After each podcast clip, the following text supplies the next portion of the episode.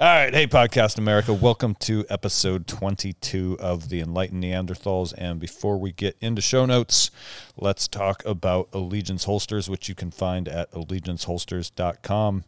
All of my inside the waistband concealed carry holsters come from them, as well as my individual first aid kits. So you've probably heard me say it a dozen times at this point. Even if you're not a everyday carry person, with a firearm, you should be an everyday carry person with a first aid kit. And if you don't know what to pack, you can get a prepackaged, vacuum sealed individual first aid kit from Allegiance Holsters. Again, allegianceholsters.com and use code TNW10 at checkout for a 10% discount. Next, we've got my own company, Training Northwest. And what I want to promote with that is we are a dealer of Vortex Optics and we have a program that we call the uh, Optic Zero program, where if you buy your optic from us and you're a local here in Snohomish County, you get a free 30 minute range session to come out and zero your new glass. Because nothing sucks more than buying a new optic and not being able to bolt it onto your rifle or pistol because you don't have a chance to get out and get it zeroed to your gun. So, if you get on our website and you don't see what you're looking for from Vortex in stock, just shoot me an email. My email address is on the website. It's uh, trainingnorthwest at protonmail.com. Tell me what you want, and I can have it in the mail the next day, and we'll get it to you, get you out on the range, get you zeroed, and run a few drills so that you're comfortable with it. And then third, we have our friend Tyler Stanaway's Forest School, which is a program for children where they get out on Tyler and Vanessa's farm, and they learn to care for animals, use tools, kind of uh, I don't know you call it like heritage skill set. Mm-hmm. And you can Yep. yeah you can find schedule signups and cost at compassionateviking.com. It looks I, I've seen a couple of videos now, and it looks like an awesome program. And so episode 22, this is another roundtable conversation. And I'm so lost now because I do all the editing, and so these all run together for me. Do you guys have any idea what we talked about last week? What which subjects we covered? This is another ADHD. ADHD episode. all the way. Yeah. Literally, somebody today told me all your stuff's ADHD. Ah, like, we'll bring it in one day. Sure if we not, will. sure we will. yeah, Let's title the episode Adderall. yeah. All right, it's the Adderall episode. Enjoy episode 22, guys. Then after he was assassinated, that's kind of when things started to pop off. And then you had Germany kind of putting up a front, and then Russia just moved right in to back. And then I don't know, just the whole setup to World War One, and then post World War One into World War Two, and then once it ended, um, just how kind of fucked over Russia got. Like Europe was in shambles, and Russia thought, "Hey, we just sacrificed twenty to thirty million of our own people. We should like we're gonna rule Europe." And then the United States is like, "Wait, not so fast." Boom, straight to Cold War. Hang on, you said World War One. That's World War Two. Oh yeah, World War One, and then in, into World War into II. World War Okay, II. Yeah, But then with World I, War think more and more the case can be made that they were really just one conflict with a with an interlude.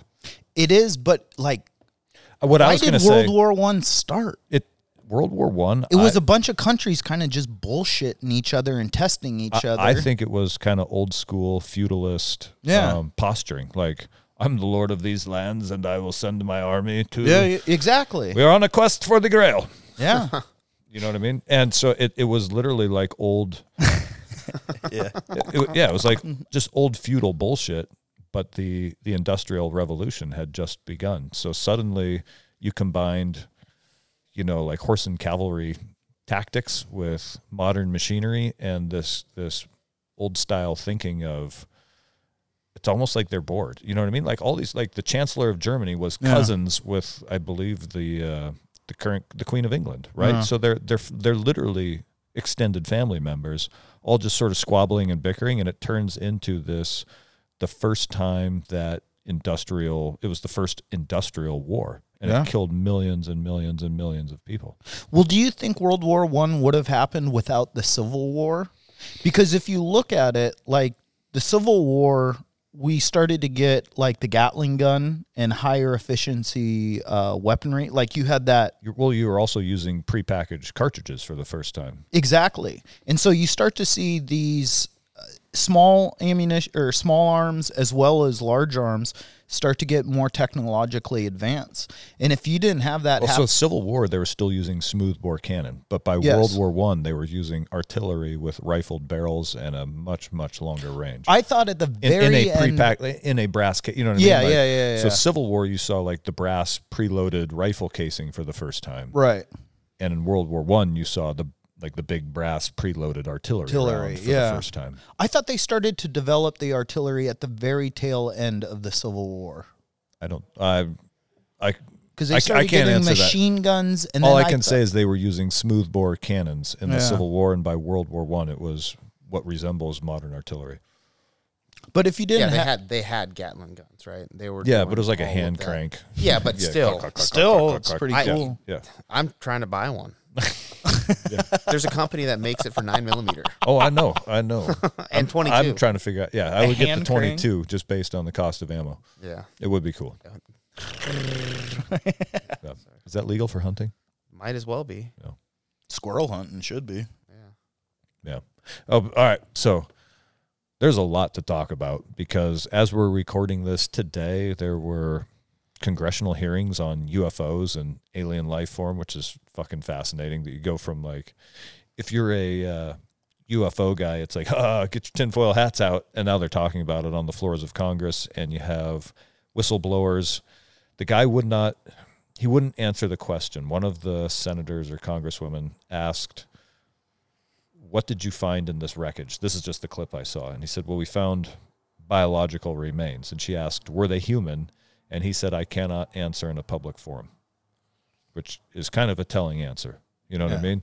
So you have that, and you have, I mean, ongoing bullshit with Russia and Ukraine. And then you have Hunter Biden, who I think, did he reject his, uh, You know that we're trying to That's figure out. bullshit. who even knows what's going on there? And uh, you know, of course, we can't figure out whose cocaine was in the White House because the most secure building on earth would never have security cameras or a visitor log or some sort of way. Like, you might need secret or not secret, uh, secure card access to go through certain doors. So, you know what I mean? At at the hospital where I work, if I scan through a security door with my employee badge, there's a record of me entering that room. Yeah. So whoever scanned into that, you know, what was it, the library or mm. something like that?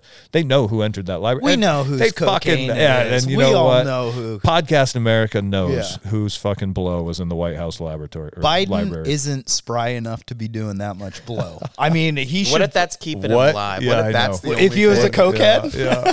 that would be awesome. He only does He's it at smoking Newports all the time. Yeah. Oh doesn't only does it at night and won't shut the fuck up. That's why he's so tired all the time. he's, he's dancing all night long. yeah.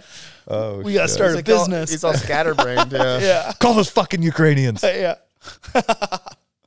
Oh Mm-hmm. man. Okay, and then you had uh, God. What else? LeBron James' son had, I think, cardiac arrest on the basketball court at whatever university he plays for, and LeBron has been one of the most loud, I guess, celebrities on people need to get the vax, need to get the vax. Um, God, what what else is happening? I mean, all kinds of shit is happening. Well, Yeah. let's slow down on the aliens. I like aliens. Let's go back to Yeah, aliens. that, that's what I was gonna say. What It- do- what do you pisses guys me think? off though? Sorry, Although is that you just said that that motherfucker didn't say if there were biological remains or not. no, he said there were. Well, I, well, he wouldn't didn't answer say if if, they it were was human. human. or not. That pisses me off yeah. so much.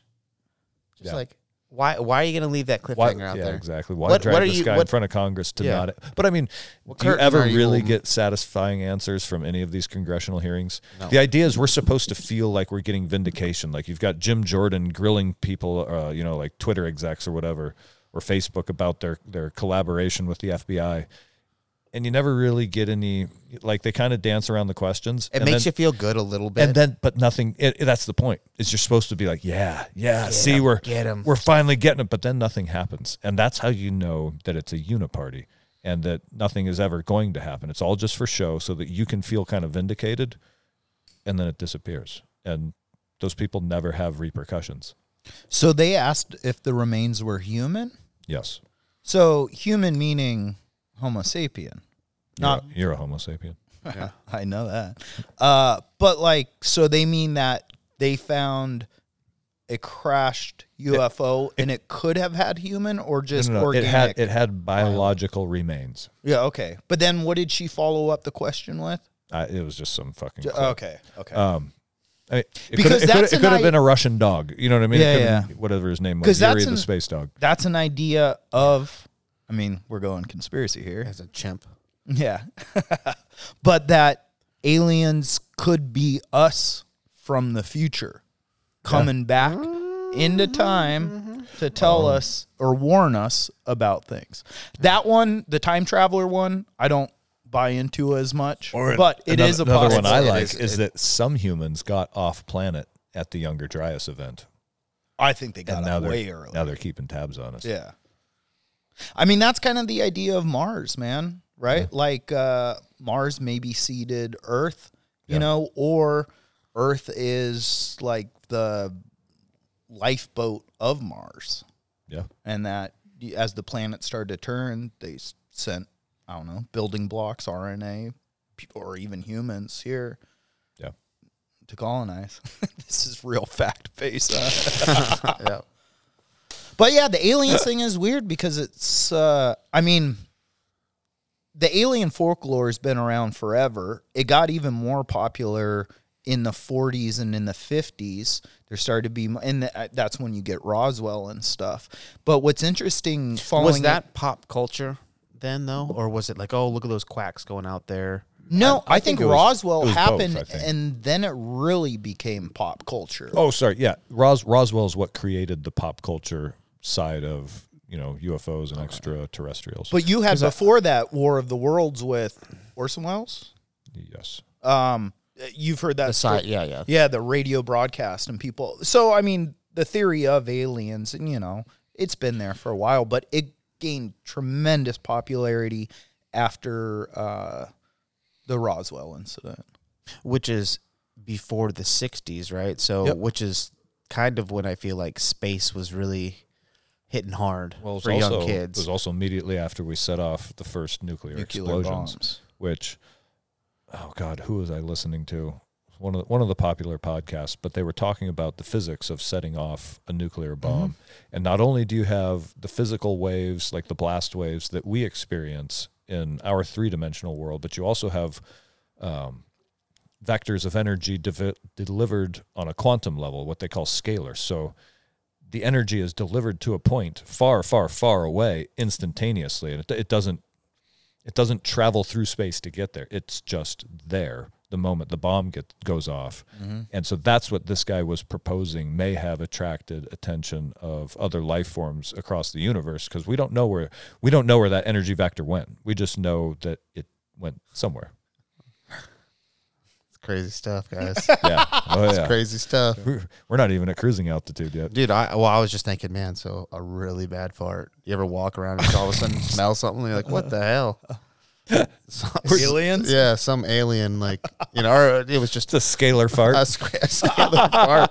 It you just- happened in another part of the world, Yeah, but you're like, instantaneously. What the hell? You know, I'm gonna start using that when I like uh, What a blow man out the covers on the bed. must be a scalar. yeah. Scalar. wasn't me. Uh, all right, that's what you guys pay for. no one pays for this. That's the Patreon we haven't started. But then, okay, so I like the aliens thing too because what I know of, like, this really started to get a lot of traction And was it 2015 or 16 that we changed the radar that our airplanes in our like the the type of radar that we use in our military instruments had changed It got more fine tuned. it got more fine tuned, and then they started picking up all these like blips. Like things would travel at high rates of speed, high elevation, low elevation, stop, and their acceleration was almost. You know what I mean? It wasn't. ungodly. Yeah, exactly. It was near instantaneous. Yeah. Um, Was it? And I think it was 2018 or 2019 when they first released that heads-up display footage of Oh, the, the Tic Tac? F-18 pilot. Yeah, exactly. I Yeah. think that was the first time that, again, people like me who were like, "Yeah, whatever, put on your tinfoil hat." Then here we're looking at the infrared camera on the F-18, and this thing's doing aer- aerobatic moves that I know aren't possible, Yeah. or at least with our aircraft. Oh. So it, you know what I mean? It's hovering over the ocean, and then Yeah. suddenly it just takes off, and then it shoots straight up, and it's like, wait a minute, nothing can do that. yeah. It didn't even. Not like that. anyway. yeah, yeah. It's just weird because my whole life growing up, I've always been into aliens. I thought it was cool. Well, that's what I was. Oh, I used as to love the X Files. the Oh, pop yeah. culture stuff, right? Because the X Files was out in the Yeah. nineties. Yeah, When you were when you guys were like in that era, right? Fucking so ET in the eighties. Yeah. yeah. so that but that was like super big, and then like I mean, you couldn't go anywhere without seeing those little alien alien, heads. Yeah. predator. You know what I'm saying? Predator verse alien. Yeah. Yeah. Fuck. Close encounters. Yeah. But what I was getting at earlier with like when people started really looking at like the space race and like looking about going into space and stuff, um, you started seeing kids like really latch on to like that. But you think there was a pushback on the alien stuff? Because you were saying there was kind Like of, disinformation they- they from started- the government. well, like a n- smear campaign. but not only that, but like, I'm sure like parents were like, "There's no such things," you know what yeah, I mean? yeah, Like, Oh, of yeah. course. So Yeah. you think that was just to like keep and had to happen for people to just be like, "Oh, I'm not scared of going into space. I want to go into space." Like having kids think about it, not like, "Oh, there's aliens out there." They're just like, I think this is a question that people have always asked. Like, are in are we alone? But not only are we alone, like, what's the most sophisticated intelligence out there? And a lot of people think that that's us, right? "Yeah, but I mean like what I'm talking about is like they started pushing really against the alien stuff and especially like the government did. Yeah. Um, but that was also when they were getting technology to go into space when they were mm. pushing against it the hardest. And at some point, you got to go like, "Hey, we're gonna go jump into this ocean," but there really aren't any like monsters in here. I mean, there's there the sharks. There's you know, But that's what I mean. That's the hubris of man. To be like, I'm going to get in a boat and sail across the ocean, and there's no sharks in this ocean. It's like, of course there's sharks in the ocean. But man thinks because he's smart and strong that he's the best. I think that's like so much of not only, maybe it is our government too, that's like, we're a very sophisticated nation, a race of people, and it's like we don't have time for these little stories of green men. You know, I think it's because most people are like growing up in the 50s and the 60s. It's like, well, I got to go to work. I got to do my job. I, you know, I've got a family now because, uh, yeah, be practical, be practical. right. And so it's like The American dream that's- is to go to work, Yes. and buy a house. That's Yeah. the dream, And- not to think about. aliens are hippie nonsense. Pay that we don't have time for this. Over and over again. So over and over, in, infinite. Um, so it's like, are I think aliens like that whole kind of mentality, like it was pushed down by everyone. Like the dreamers like me, there is like, hey man, do you think there's life out there? And everyone's like, get your head out of the clouds, get a job. Yeah, there's that's true. more important. Focus on algebra. Yeah, there's more important things. And now we've reached a time where it's like everyone's on fucking Twitter and TikTok and Instagram. Nothing's important. Everyone's killing time. And at the same time, they're like, hey guys, aliens are real. And it just slips in, and people are like, oh, oh okay. Yeah. It, it's kind of weird. Like, just Why- the dramatic shift. Why keep it secret in the first place? That's yeah, that's what I mean though. That's Yeah. keep it secret Power. because we know Other governments. No, we know we're gonna need people to progress to go to space. Like, s- I, I think when people think aliens, they kind of get freaked out. I get freaked out when I think aliens. I'm like, I Should don't be. If if they have the technology to travel here and they haven't fucking blasted us off, you know, out of the universe, Yet. then they they must be th- there must be some sort of good in them, right?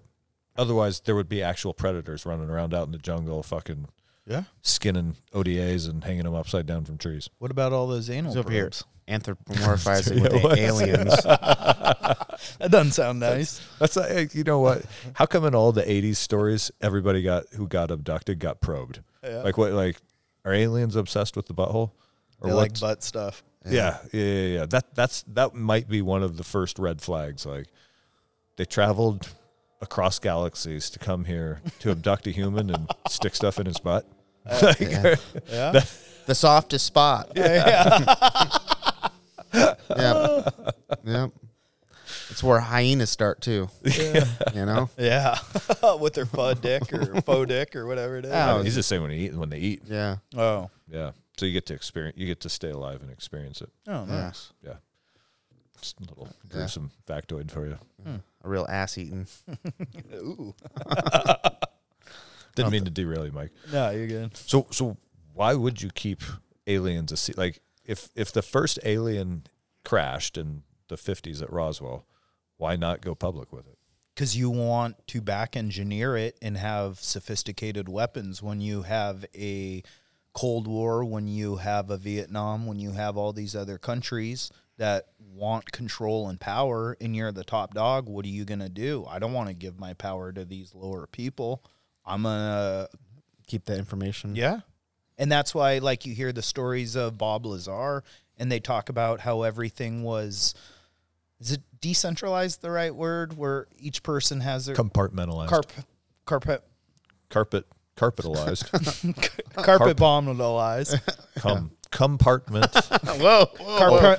Oh, man. Compartmentalized. there it is. yeah. Oh, thanks, Yeah, Jordan. anytime. Yeah. Didn't think that was gonna happen, huh, Yeah. fuckers? But like in that same way, like we don't want one person leading this whole research on this the this ship. We want this one guy to handle the outside. We want one guy to handle the inside. We want one guy to handle propulsion. So someone doesn't have an overall theory of Can't what's put the puzzle happening and sell it or give away facts and secrets. I think power power and money leads to everything. Yeah, you're right. Yeah. Well, I think I think p- money leads to power, Yeah. and then power leads to wanting. to I think power and money are the same thing.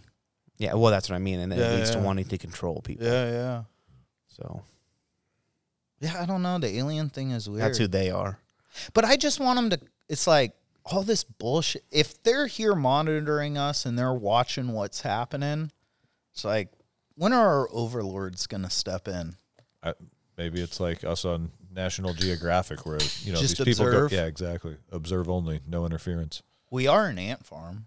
Yeah. I mean, we're the biggest ant. I mean, we're in No, it's not like we'd, we'd be the first species on Earth to go extinct. Yeah. So maybe they're just watching and like, hmm, maybe maybe this one goes extinct. We'll see what happens. we would be the first species to go extinct by At- ourselves. Yeah. though. Yeah, By our own doing. yeah, that would be. Do you know what the Fermi's paradox is? Uh, is that the if intelligent life exists, why hasn't it contacted us? Yeah, why haven't we seen it if life's so abundant in Earth and stuff like that? Why Because the universe is fucking huge. Not only is it huge, but there's all kinds of The, the different space, the empty space in the universe is beyond anything our mi- like. You can't really wrap your head around it when you realize that the Milky Way galaxy is the galaxy we're in, and there I think there are hundreds of trillions of galaxies. I think our and those galaxies are separated by hundreds of thousands or millions of light years. oh millions So and the, millions, maybe the universe is beyond. yeah. It's almost you almost should think of it as infinite, infinite. In, Yeah. Man, we are struggling with language. You know, today. you know who did a good job of uh, depicting it was uh, that Whoville Oh, on the snowflake in the middle of Oh, the snowstorm. Yeah, yeah, this, yeah. is, this is where Jordan learned know what I mean? science. Dr. I'm just Seuss. saying. Yeah, yeah, yeah, yeah. You're right. You know. Um, well, there's a, there's another thing online where it, it has like the galaxy and it goes out like, oh, it's this person standing right here, and then it backs up and it's like, oh, they're in that state and that, you know, yeah, that Well, country. and also like, Yeah. and they also didn't they just announce a week or two ago that they now think the universe is twice as old as original, like the Big Bang. Yeah, May have, yep, it yep, went from like came out. 137 million years to 260 some million No, or f- trillion or It used to be thirteen point seven. that's what billion. I said. That's what I said. Yeah. Now it's- and now, now they it's think twice it's that. double. Yeah, so Okay, twenty that's- that's to what I said, twenty Kozak. Yeah. You're right, Kozak. yeah. I think, I think, yeah, I Oh. think it's something. But if you think about that amount of time, and there's a lot of people who think it's infinite, like the universe has always been here. Um, there, there could have been advanced societies that evolved, peaked, and then had their own sort of chaos or whatever, and created their own extinction. And, you know what I mean? Like we're, we could just that's, be a little. that's one of the ideas of the Fermi's paradox. It's all these Okay. reasons of why we haven't seen intelligent life. One is maybe space, like you're saying, is so vast that it's not about traveling distance, it's about going inward. So, like, you could put yourself in an AI in a computer and you could live forever, technically, right? That's one idea. Another idea is that when civilizations get to be sophisticated with um, technological advancements, but then they still have kind of like our ape mentality, or that we're warfaring and that we most civilizations hit a certain point of technological development and then because of war they turn it on each other. And so you never see to- life because civilizations kill themselves. And in the current state we're in it makes me think of that part of that idea that with AI and drones, we are soon going to hit a point where we are, and nuclear weapons and you know s- um, advanced delivery systems. We're going to hit a point where we either completely wipe out humanity, or we sort of go, "Oh shit, there needs to never ever be a war again, and we need to figure this shit out." yeah What one or the other is going to happen. i'm more So- And my, my guess is that we'll take the the the World War III that we're being marched into to get to the point of holy fuck, we need to never have. Remember, they thought world. Oh, shit! Now I'm contradicting myself because World War II was supposed to be the war to end all wars.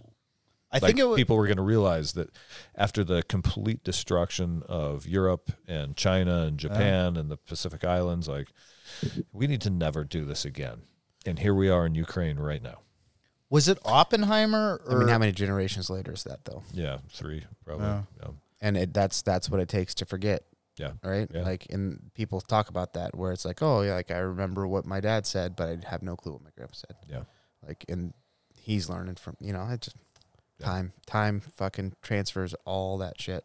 Yeah. So you forget about it that quick, and if we're not paying attention, not learning, everybody's caught up in this shit, and not like actually Yeah. paying attention to what we know Did you see what Taylor Swift was wearing at the concert? yeah.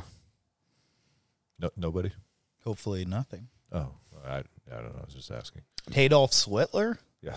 I think she's Yeah. kind of a mensch. Yeah. oh fuck. All right. What were we talking about? I feel like we got off track. Wait, there. I want to say because you guys were talking about how it keeps like building and oh, the Fermi's paradox. yeah, yeah. But um, there's a good quote from I think it's either Einstein or Oppenheimer, and they're asking a reporter asked him, "What will the next? What will the weapon of the next world war be?" He goes, "I don't know." He goes, "I can tell you this: this current world war, this last one, we use nec- nuclear technology."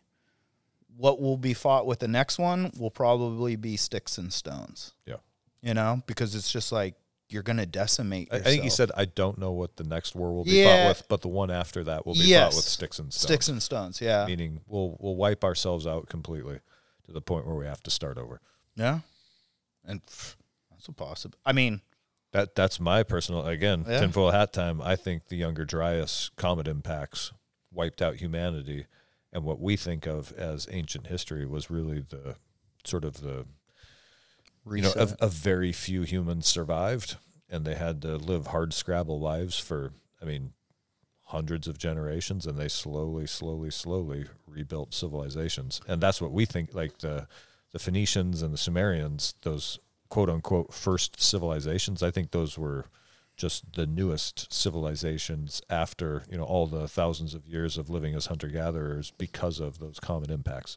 well, wasn't it like eighty thousand years ago? There was a volcano around Australia that went off, and they think it took human civilization down to ten thousand people, Oh, ten thousand like humans. super volcano. Yeah, super volcano went off, and I think they figured it out through genetic testing. Okay. All those twenty three and me's, and they're able to follow all the blood lineages kind of back Yeah. to this group, and it's like, yeah, resets happen all the time. Yes, they do. Wow. Jordan, Jordan, yeah. you- Jordan looks sad right there. Yeah, I mean, you just, I, it feels like that's.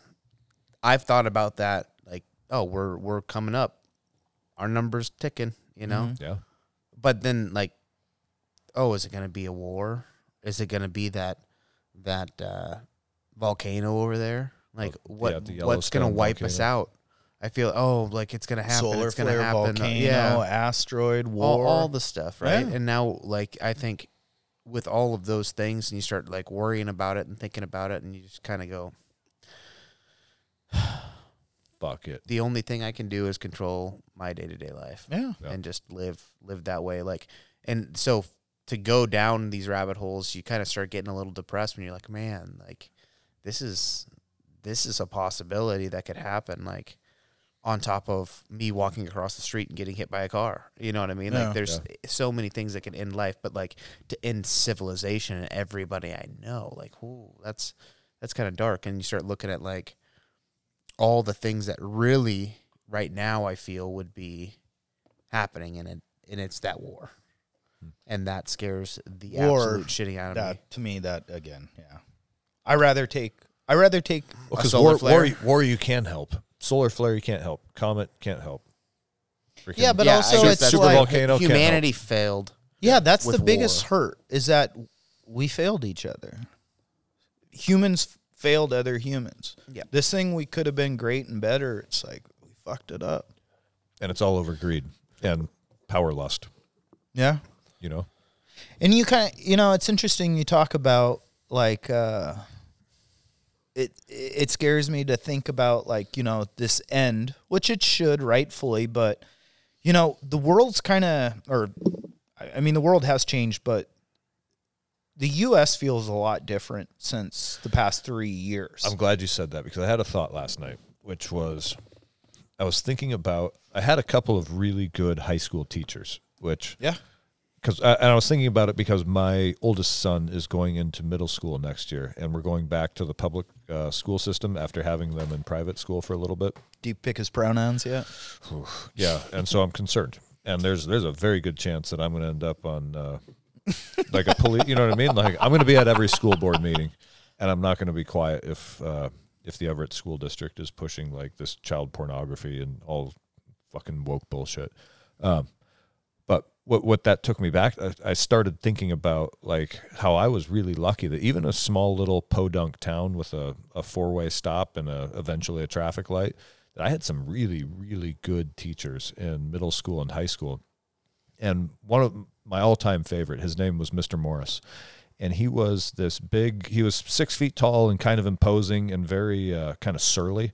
Like he wasn't, he didn't come across as friendly, but he had a way of being like really hard on you, but also letting everybody know that he like he would put every once in a while he'd put his arm around you when you needed help or something. You know what I mean? And so it's like, oh, he actually cares, and he's hard on everybody because he cares, and his life story was he had joined the army and uh, post Vietnam, and then gotten out and got his teaching certificate. And I was sort of thinking about that, and I was like, oh my gosh, his just the thing. And he would always talk to us. This is in sixth grade. I had him in sixth, seventh, and then he was my eighth and ninth grade football coach.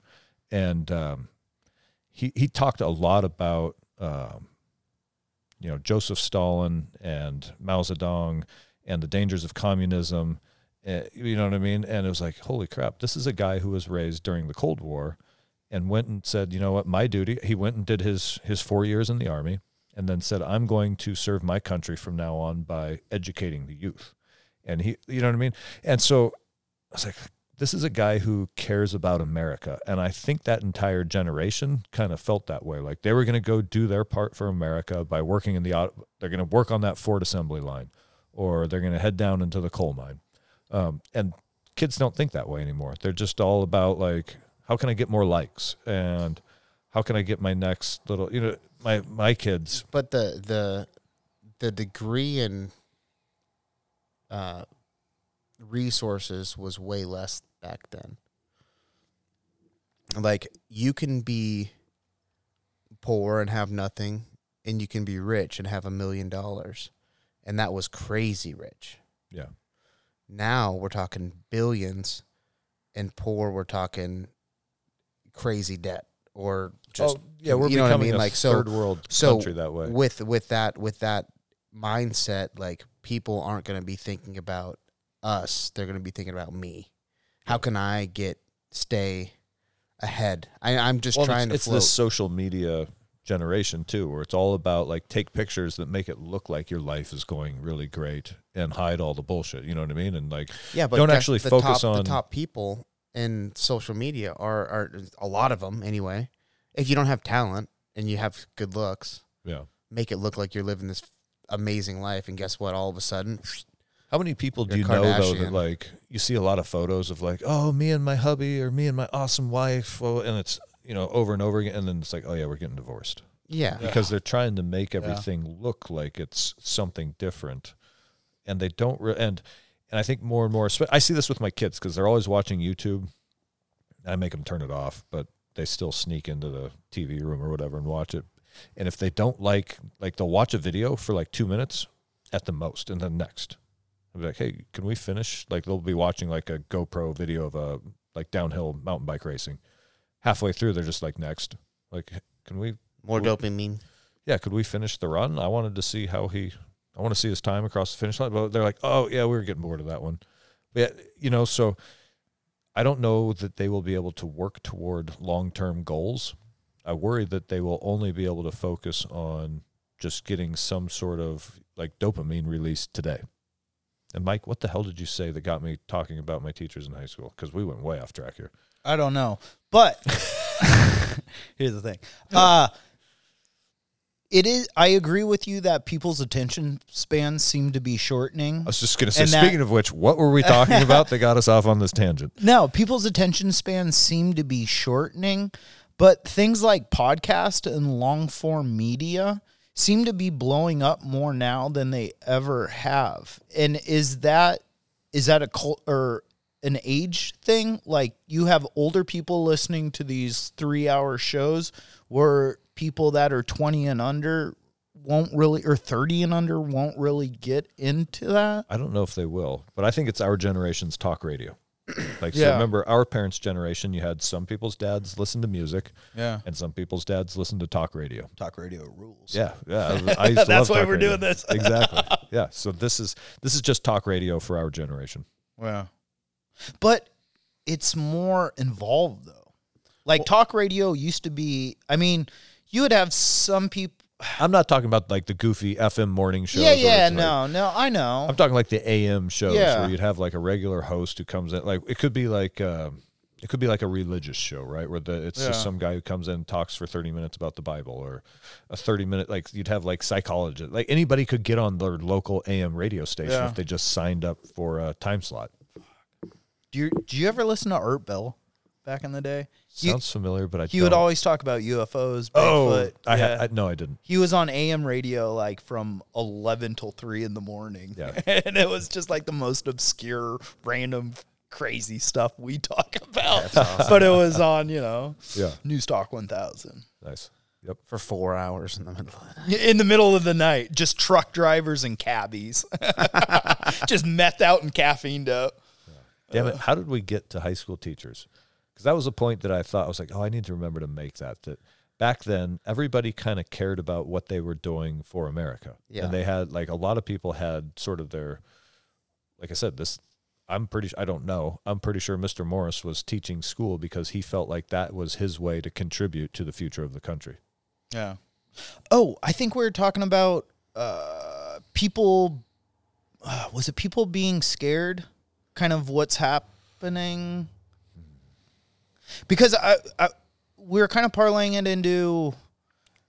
You said you were afraid of war and stuff, and Yeah. like what the The future Failure, failure of humanity. humanity. And it's like I see that at work a lot too. Like I see so many people that I work with that are just stressed out and they're like the government's falling to shit. This is falling to shit. The schools are shit. Everything's going nuts. Just and doom, it's doomsday scrolling on their Twitter Yeah. feed or whatever. Yeah. But it- for it me- gets- part of the I feel fine. Like because of my group. Well, all of And three it- of us do blue collar work, so a lot of time our hands are occupied with things like pliers and you know other tools. Yeah, which, but which doesn't leave you time to to doom scroll. I think and dwell all the time. I I'm yeah, but then like, you also come you come to jujitsu. That's- you, ha- you this have a is it. Group. You That. do, do you do your thing and you have a relief of like, hey, guess what? At the end of the day, this is reality. But not only a relief, it's like I've got a gr- I've got a group of motherfuckers, you know? And so for me, yes, things do suck when the world starts to go in shambles and things go off the rails. But I can't stop the world from going off the rails. I can't stop a treaty from being signed. I can't stop an arms deal. I can't do any of these things. So, what can I do? Well, I can just try and be a tough, badass motherfucker and have other people around me.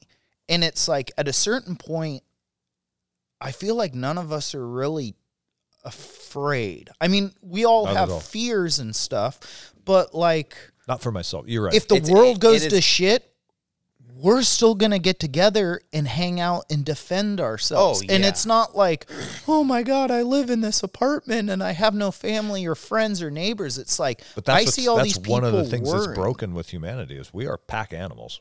Yeah. We're, we're not supposed to be living solitary lives sort of in seclusion. I think that's part of what modernity has like destroyed is people go- like uh, we've we've You- talked about you- this well- before. People go sit in their cube and because of political correctness, when they do interact with, you know, their limited interaction with other people in their workplace, they're closed off and they're not themselves. So you never really get to know your coworkers. So that you know, the jujitsu gym is one of these places where everybody lets their guard down and everybody is authentic. And I can't I guess I can't speak for other gyms, but here, like we know. You know, you know, or I guess that's what Greg says is the mats don't lie.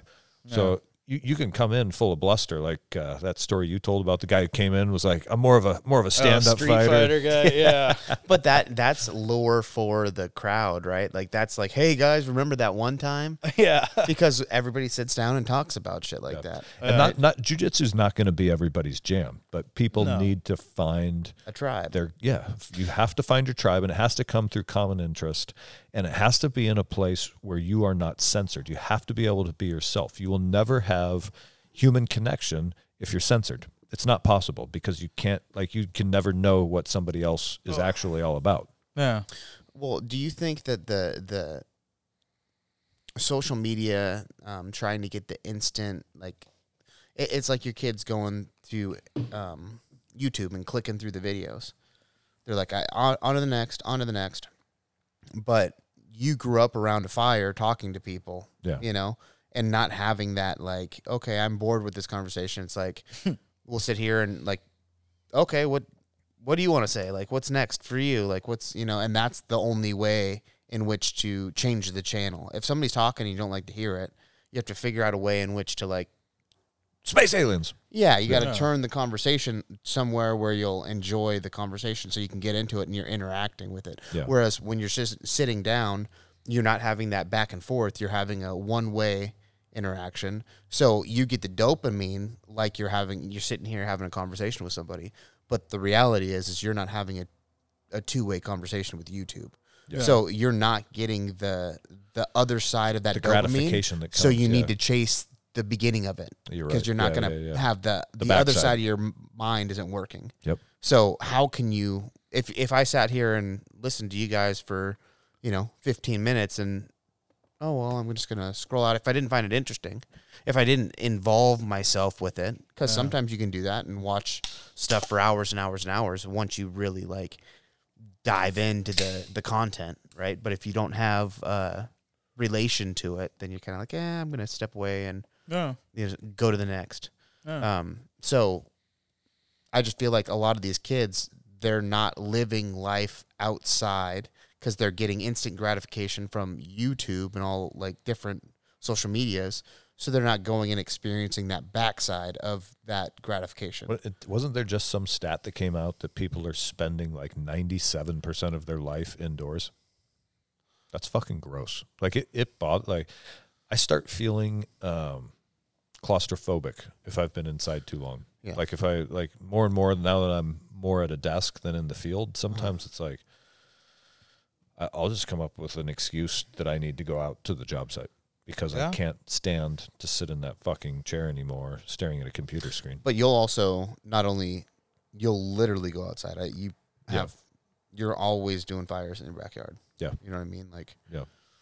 So yeah, I mean, I guess that. But when you really break it down, you go ninety-seven percent of my life today. I've had have I had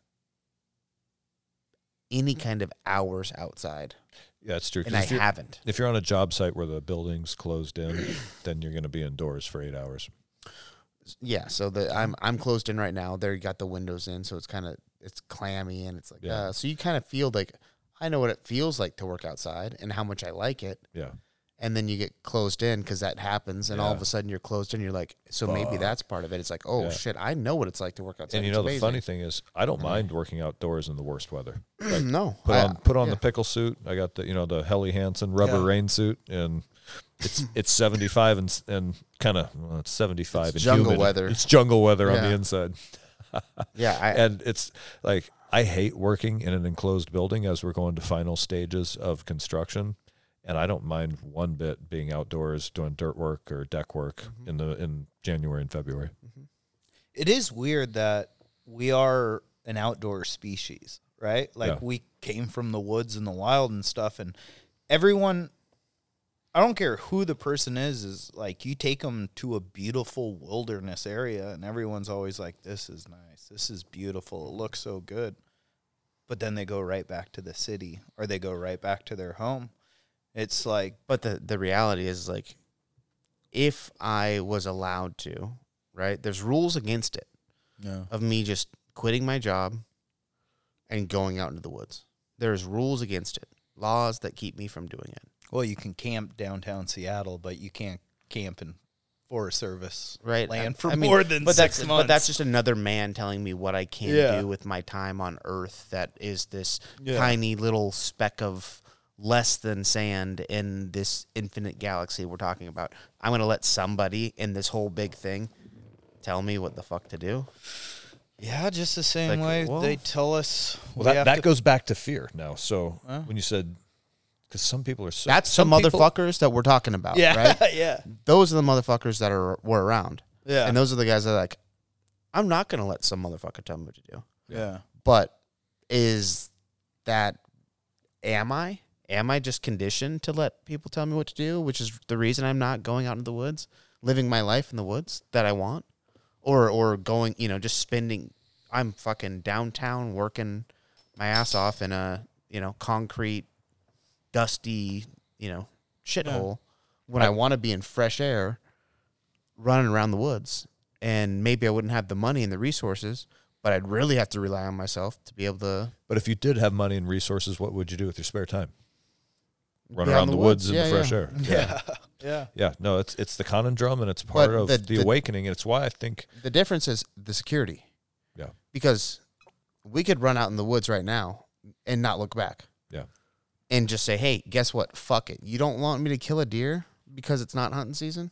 too bad. I'm surviving out I'm here. hungry. Um, and I'm going to catch these fish. I don't have a license. I'm going to figure out how to make it happen. I'm going to kill these animals. I'm going to eat them. I'm going to find these foods. I'm going to catch. I'm going to look for more than a quart-sized bag of mushrooms, and you know, like that. But those are all things that we're constantly like, nope, you're part of society. We're going to tell you what to do. Who's going to tell me? Oh, it's the park ranger. Well, who told the park ranger?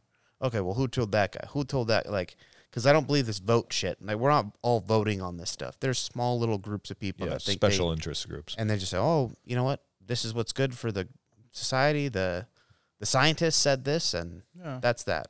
And it's like, well, I get that not everybody can go out and go gather mushrooms because if we all did, nobody would have any. yeah. And I get it'd be hard, but guess what? Ninety-seven percent of people, or ninety-seven percent of people's time spent indoors. Like, guess what? If I go out and get a gallon size bag of mushrooms or a fucking five gallon bucket full, what the fuck's the difference? Yeah. Like- well, I think But- people do follow rules. I think it's inherently in us. I mean, gr- growing up as children, and say either that's today or like back in the day in a hunter gatherer tribe, if you didn't listen to your parents, it probably meant death. It meant Oh yeah, I'm you eat the wrong berry, you go to a dangerous place. So people that would follow the rules of their parents and their elders probably had a little bit better of a chance of survival due to listening, you know? And I do think that is important. You should listen to people that are smarter, wiser than you cuz you're looking for good information. So now where do we draw that line as to I'm listening and following these rules for my benefit to now I'm just following rules because someone's saying. I think what you're doing is you're taking critical thinking out of that. If you're able to understand certain amount of rules and just general way life works, if something is said and it doesn't make sense, that's where you question it. But if something's said and it makes sense, I think that's where you follow. So, I- in this, I mean, rules I think are important. I mean, Jesus Christ, come in here, take your shoes off, don't step on the mat. Yeah. And that's probably for your safety from Greg, Yeah, but well, you know, it's so you don't get fucking uh, what do you call it, folliculitis or yeah, you know Well, it's mean? It is- protecting it the for group. your- yeah, exactly. yeah, yeah, Which yeah. goes back to that religious shit we're always talking about. yeah, Right? Like, I mean, it's just just to protect you. yeah. So it's like it's tough too when people are like, "We're doing this. Wear a mask for your protection," and people think, "Oh, I'm getting protected," but it's like, Some well, somewhere Are along the really, way, we, or we lost just the the comfort? tribe mentality, and it's us versus them, and now I'm listening to them and not my tribe, because that's Ooh, just I kind like of that. where we're at, right? Like Yeah. we've gotten so big and so massive that it's like, no, fuck you, no, fuck you. Well, we should all do this, and because we're in control of this this house, we we have our people that live at this address right now. So what we say fucking goes. So Yeah. we are gonna wear masks no, where everybody's going to wear a mask, and if you don't, we're gonna Fire you we're gonna get job. mad at you. Yeah. Like socially, we're you know, and Yeah, it's yeah, like yeah. so we've gotten away from like, well, is this protecting us? Some people say it is. Some people say it's not. Some people are lying. Some people aren't. Like, Yeah. where where where do we find ourselves with that? Because we've gotten these this tribe has gotten so big, no. and people are so different that and and we've gotten away from practicality. Again, we live in this uh, like technology pampered civilization where you sort of lose track of where your food comes from, what it takes to survive, and so everybody just sort of assumes that safety and uh, like abundance are a given, and they're not. And so I, I think that's part of the problem is everybody just sort of assumes it, it's like an egocentric way of life where I'm the most important person and everything will be provided for me. And oh, my chosen party is saying we need to do this for everybody's safety. So you need to do this for my safety. And because I care about myself more than my community, because I don't have a community, because I'm not connected to anybody. because I spend all my time on YouTube and Instagram and get Yeah. that dopamine. Well, and I work in a politically correct environment. So I can't actually make connections. Yeah, can't have my real. How, how can you self not be egocentric when you can't make connections with other people? No. I think that's kind of maybe why COVID was a red pill for a lot of people. Like, uh, everyone thought that the government maybe had their best interest or that they were looking out for them in the best way. And then COVID happened, and the government told so many people to shut down and to stop working.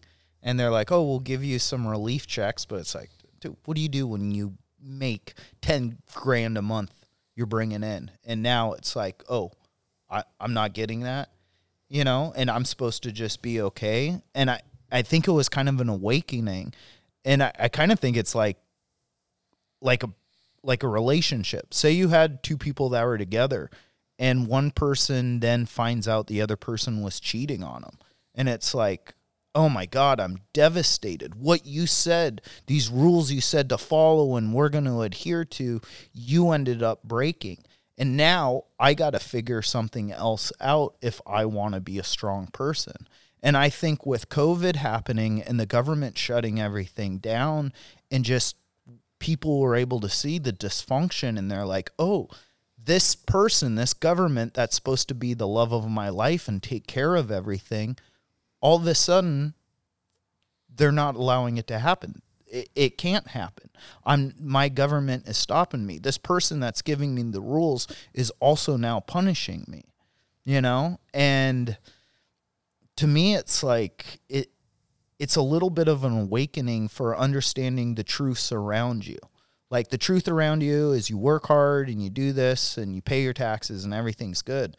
But then the other truth is is like even though you do all these things and you adhere to this relationship, doesn't matter whatever we say in the end finally goes, and what you thought was a cohesive bond isn't really. It's a one way street.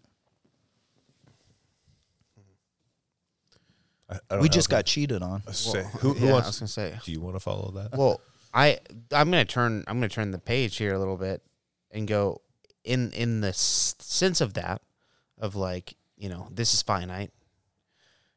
Is there something in your life you haven't done that you want to do?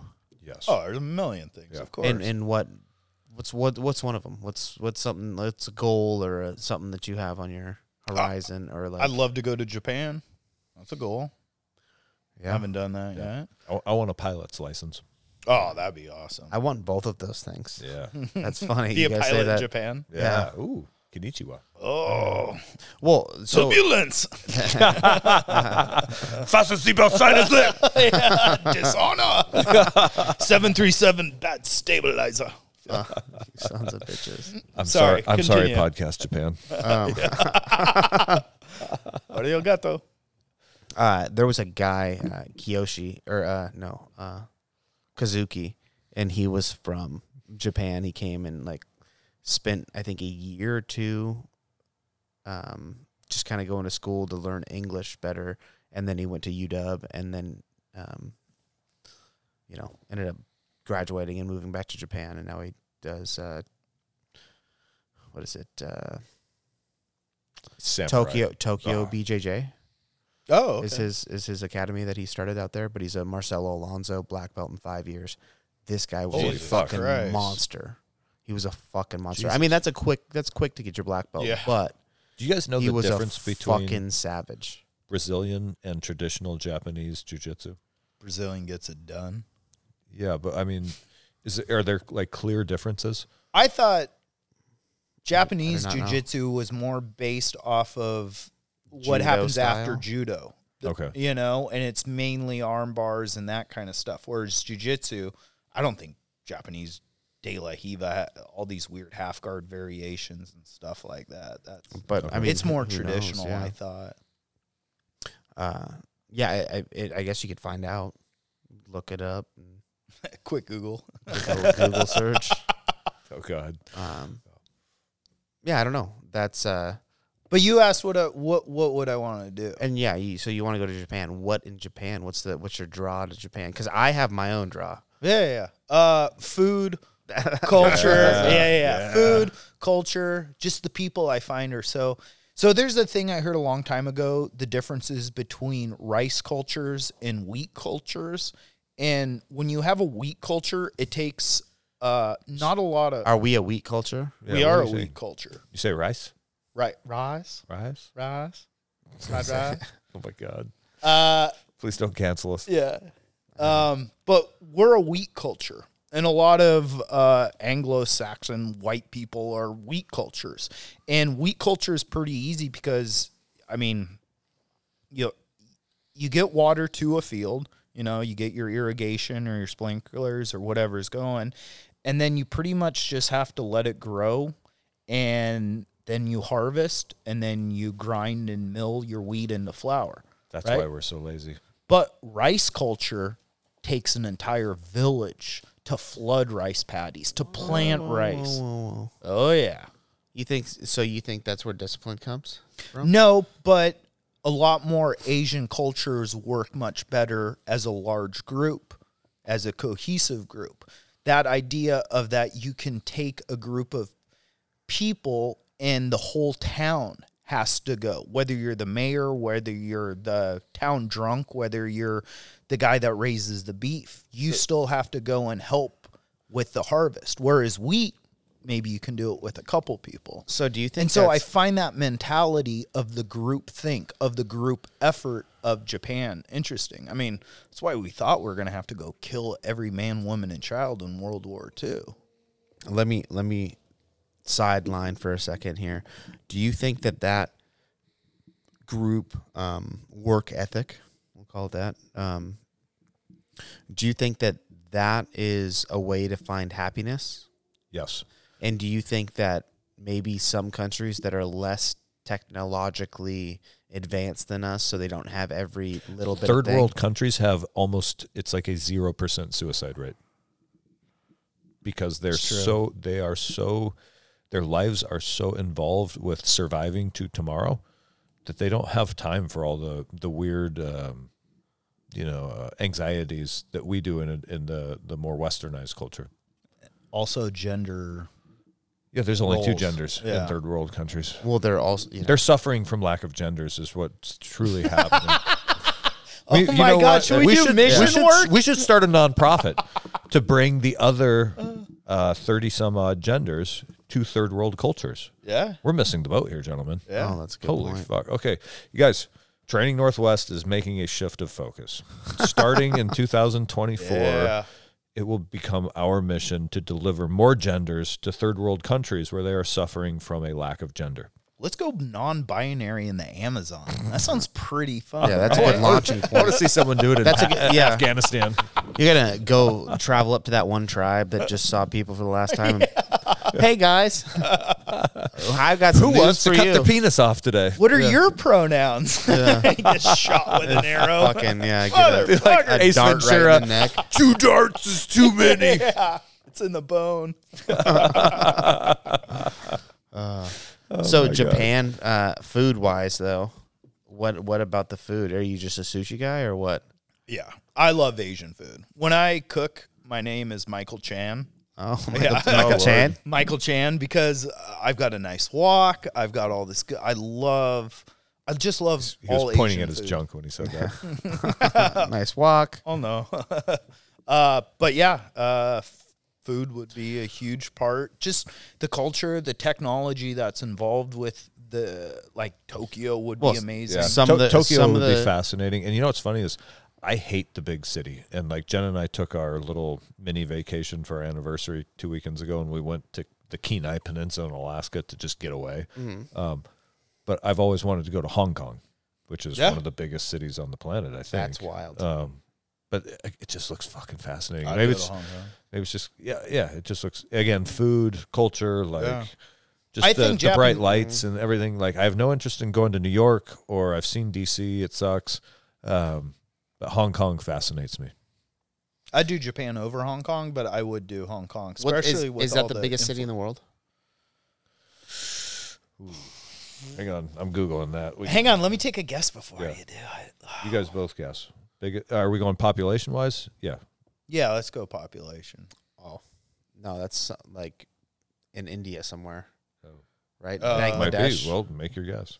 Bangladesh. Where's Bollywood? Bali. Would Tokyo. Ooh. Uh, hang on. Wikipedia two weeks ago. Okay. You guys have guesses? You're both close. I'm, I'm gonna I, I s- might have actually heard it. Bangladesh. Tokyo. Okay, Tokyo has 39.1 million people. Oh, sorry. I was thinking this was India. Jakarta, Indonesia, 34.5. And then Chongqing, China, 32 million.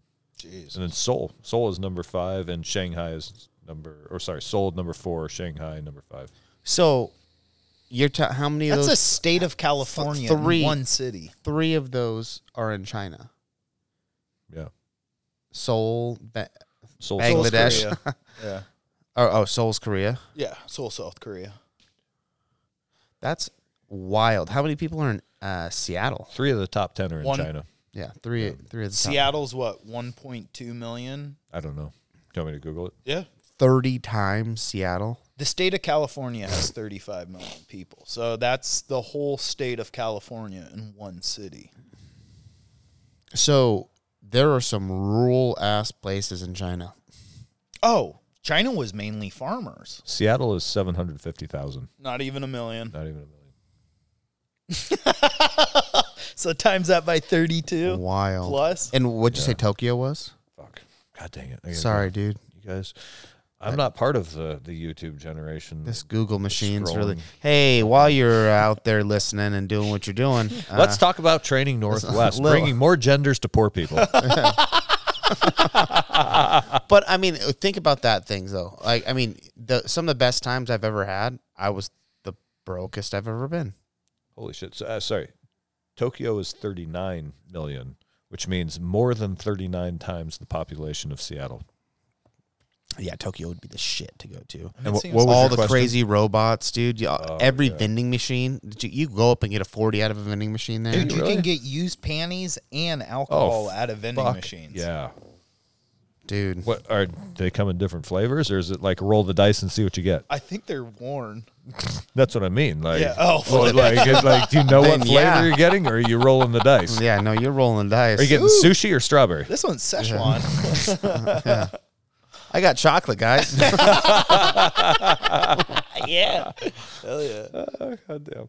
yeah, the, I, I I watched uh, that fat salt heat I or whatever the hell Oh, yeah, yeah. documentary, and they had the salt thing in Japan, and ever since I watched that, I was like, I need to go Oh, to Jap- Japan. Yeah, the, they And take then- their beef seriously. Well, the beef, their fucking which whiskey you don't- is yeah, on a different exactly. level Yeah. because it, it's it's the it's the But they like the American and- whiskey. It's it- American whiskey. It's but not it's- Japanese. But oh, but Japanese have perfected it, right? Because they take pride in craftsmanship. So you I look think at they're all like, about that American bourbon.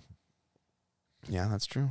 They- because they're actually predicting that like Jack Daniels is going to have a shortage here in like five years because of the Japanese demand for American bourbon and rye whiskey. Oh, Japan. But guess that what? They're could start. turning, You know what? That's a world war I get behind. yeah, fuck if you if guys. they're depleting our whiskey reserves, our whiskey reserves. you know, I'm- to send I'm in- over Y'all Qaeda. Yeah, I'm in physical therapy for my knee, but fucking sign me up. I'll I'll I'll hit the ramp or I'll hit the beach. Yeah. We're storming the Pacific again. With What- a bunch what- of Jack Daniel shirts on. It's a sea of mega hats. What did you want to know about the top ten list? well, I was just curious what what the uh no what did I say?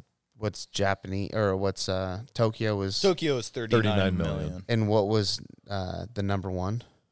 Tokyo. Tokyo. Oh, so oh yeah, Yeah. Tokyo's where I want to go, which is weird because like we were talking about, I I hate Seattle of Yeah. uh Yeah, but know, They also to a probably don't have homeless magnitude. encampments everywhere. I'm guessing the Japanese don't play that game. But you know, I wonder what They also handed out ivermectin during COVID and wasn't mandatory to get vaccinated. Interesting. What a concept. And they didn't shut down because they took our constitution post World War II and they said that shutting down would be unconstitutional. hell yeah. like, oh, What? wait, the thing we gave you? What another concept? Yeah. Yeah, I, I, I- I thought that was very interesting. I have to pee really bad. Yeah. All right, Okay. we're gonna take a little break, guys. Yeah, so Oh no! There goes Tokyo, go go Godzilla, and we are back. yeah, I I'd love to go to Tokyo. What and that's somewhere you'd like to travel to Yeah. and do and the the culture in Tokyo or not just Tokyo, but like in Japan with like the craftsmanship of like swords and knives and steels. Oh, Um, Japanese that, steel. That old school. you know, it'd be like- fun to go to Tokyo and come home with like a really nice uh, butcher knife. or Oh, I would, knife. Yeah. without question. That I think that would be part of the whole trip. Oh, be able to go to a spot and be like, "Here's two thousand dollars. Yeah. Thank you for this." Yep. Like, I, I Memento. want like a, not necessarily a cleaver, but more like I don't know what the proper word is. It's a it's like a meat cutting knife, but instead of the square edge, it has a little bit more of a sharp edge. Yeah. Um, damn it, there's probably a word for it, but I don't know it. Katana. Ooh, that'd be cool. Yeah, yeah. Um, well, have you seen the um, the knives they use to cut like big, huge slabs of uh, Tuna or steak? tuna? Yeah, Yeah, and, they, whoosh, and it's like a Right three foot. it. It's Yeah. like, man. yeah. Um, ever since I was a kid, that was always like lore of like a katana, a real katana, is so sharp like that the ninjas had. Like it's so sharp that if you touch it, it just shoots right through your hand. right through your finger. Yep. You you barely have to. It's like a little whisper across your belly and Mhm. disembowels you. done. But I still believe that. it's true.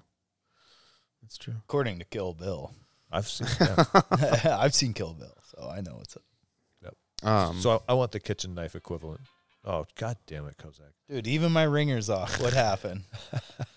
um, You, is that your wife? Do you need to answer it? No. All right. sorry, Danny. um, yeah, I don't know, man. I, I think that that the the culture there of those things and the the craftsmanship and like just the care they take that is like has to be it is the the equivalent of us like we're bitching about people like having short attention spans and getting say, on is it a culture that still gives a shit? it is it's a culture I that think cares so. about it, it- they care about the craft of this particular thing Not only know? craft, but it seems like and they pass it down it seems like yeah, not like oh i'm gonna learn it online or this or that Yeah. but it's like i'm gonna have my apprentice learn from me and then after he's been my apprentice for the last 15 years i die he is now the master yeah, yeah. But it also seems like too Japan has more, not morals, but like people s- seem to be a little bit more polite or have courtesy, or there's more of a moral fabric still intact. I think they haven't gone down the political correct and woke um, agenda path yet. I, th- I, I don't think, the woke agenda is what to. led to the lack of courtesy. yeah, It's sort of a self-centered "fuck you" if you don't believe what I believe in, yeah. and it, it it's now it it's all started with it's- romans rights Uh oh, the suffrage movement's moving back. Um, Yeah, but they just seem to. it is sort of that like shout you down culture that has led to the lack of courtesy and respect. Is what I think. Yeah. well i mean it's it is kind of that what i'm talking about as much as i'm making a joke about it but like oh you, i don't need you to open the door for me Yeah. I don't need you to be chivalrous. And then it's like, okay, well, fuck. And they go, well, I want the same this or that. And then all of a sudden it's like, oh, well, I want that, but I'm not that. So I'm going to be that. Yeah. Huh? Yeah, what yeah. the hell are we talking about? Yeah, I get it. You're, you're a weird dude. This guy's this that dude. Yeah. Um, it's funny. There's there's not a lot of women in construction, even though the the apprenticeships are highly sought after. Like yeah, like there's there's a there's a, a friend of ours at the gym is number 800 on the list to get into the apprenticeship right now. And if you're a girl, you're straight in there because there are no females trying to get into the apprenticeship. Maybe he should identify as one. I know. But what I'm saying is like all of this sort of there's there's this weird jealousy of females to want to be like we're just as good as the men. It's like, well, No, you're not. Oh, oh god damn it. You silly bitches Yeah. out here. We're- That's hilarious. God damn. no, I mean, I'm. Hang on. I kid, we're, I kid. We're we're good at what we're good at. And I don't understand why do you want to compete at that? Like being like the divine feminine is also pretty awesome. And Yeah. so embrace that rather than trying to compete at being male. And the things that are like really intrinsically male, like building bridges or being out on a construction site, Coal mining. there's feel like- you know we were talking earlier before the break about how I don't mind being in my Helly Hansen rubber rain suit out in the sideways wind and rain in January and February but guess how many girls want to do that Yeah. about fucking zero and that's just the difference How in dare you assume? how dare I assume and yet where are they because it, it, it's a walkthrough if they wanted to be hired into the trade it's a walkthrough for them But that's what gives them fuel for fire for the pay discrepancy. But they here's the thing when you're an apprentice and a journeyman Are you telling you me are that paid. they're, they they're trying to keep that pay discrepancy No, no. because then they have something to fucking bitch about? no, there is no real pay I'm dis- kidding. We're I'm just making kidding, I'm fans all kidding. over. Yeah, sorry, sorry, girl. I'm hang on just, there it's a joke. in, it is in a my joke. professional life, I've been in the military and I've been in the trades. Both in both those roles, females are paid exactly identical as the Exactly. males. Yeah. And so I don't like I don't understand where this whole like the pay about- gap comes from when they look at the overall total numbers. So it's like on average, a man makes this much more than a woman. But it's like, yeah, men are, are usually more statistically cops, firefighters, coal miners, welders, all this stuff. And it's like, yeah, you're going to get a lot more money doing a hazardous job than you do working at Target restocking shelves. Yeah. Then you also put into effect the idea that women get pregnant and then they have to take pregnancy leave. So all these things start to topple and scale it so men make more money. But they don't say, "Oh, it's because men want to do shit women don't want to do." They just go, "It's a pay gap." I, what I'm saying is, I don't understand the weird competition. Like, why do you want to be men? Like, I, it's not like I love going. I can't wait to get home when I go to work. It's not like I'm like, fuck yeah, I'm here crushing it at work, and uh, I just want to hang out here all day and have this non, you know, nonstop party with my buddies. No. It's not a party. We're working. We're working hard, and then at the end of the day, we're tired, and we want to go back to our home. And my home is way better because Jen's there. No. So why would she want to go just be in the slog of a world that she doesn't need to be? When- she when- likes it. But I, I think most women, if they're honest to their biology, what it tells them is they want to be at home taking care of their kids. And they have that, you know what I mean? They have that pull. They want children and they want to nest. And that is what fulfills their soul. So why I think it's one of the like the follies of Western society is to tell women that no, that's that's not what's good for you. That's not what you want. I think they just want more people in the workplace, and it's part of that financial slavery. I think we've spoken about this on previous episodes where it gets you in debt early to where you need everybody working on the assembly line because they need good production workers. And that's maybe what's falling apart a little bit right now is that production has been outsourced and now it's all about production of non-tangible items. Yeah, yeah, yeah. And yeah, exactly. Idle hands. Um, but you know, we're getting a little off track. I I, th- I think yeah, right. Yeah, never us. I think most females would be far more fulfilled in their life in a traditional role because that's what their DNA is telling them to do. And yeah, you're going to get a few tomboys, and that's fine. Like, do what makes you happy. But we've created this societal construct, which is, oh no, you need to go compete with the men. You're just as good as the men. You, you need to get out there into the workplace. And I think that's just to get them on the production line so that they can pay taxes, so that they can help pay the mortgage, so that you can take out more loans, so that you can put more shit on your credit card. Yeah.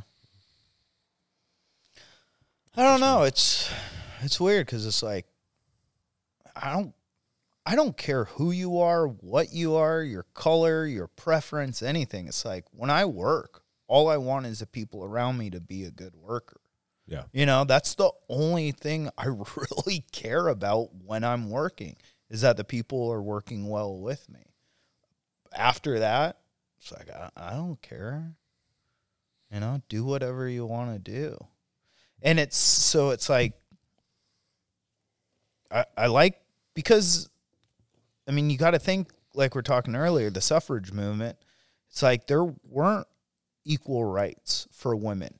And for black people back in the day, or colored people, minorities, anyone, there weren't, you couldn't buy certain houses and areas. And it's like, didn't we move past that? I thought like we made it illegal to discriminate off of sex, off of gender, off of race, off of all these things. We made it law.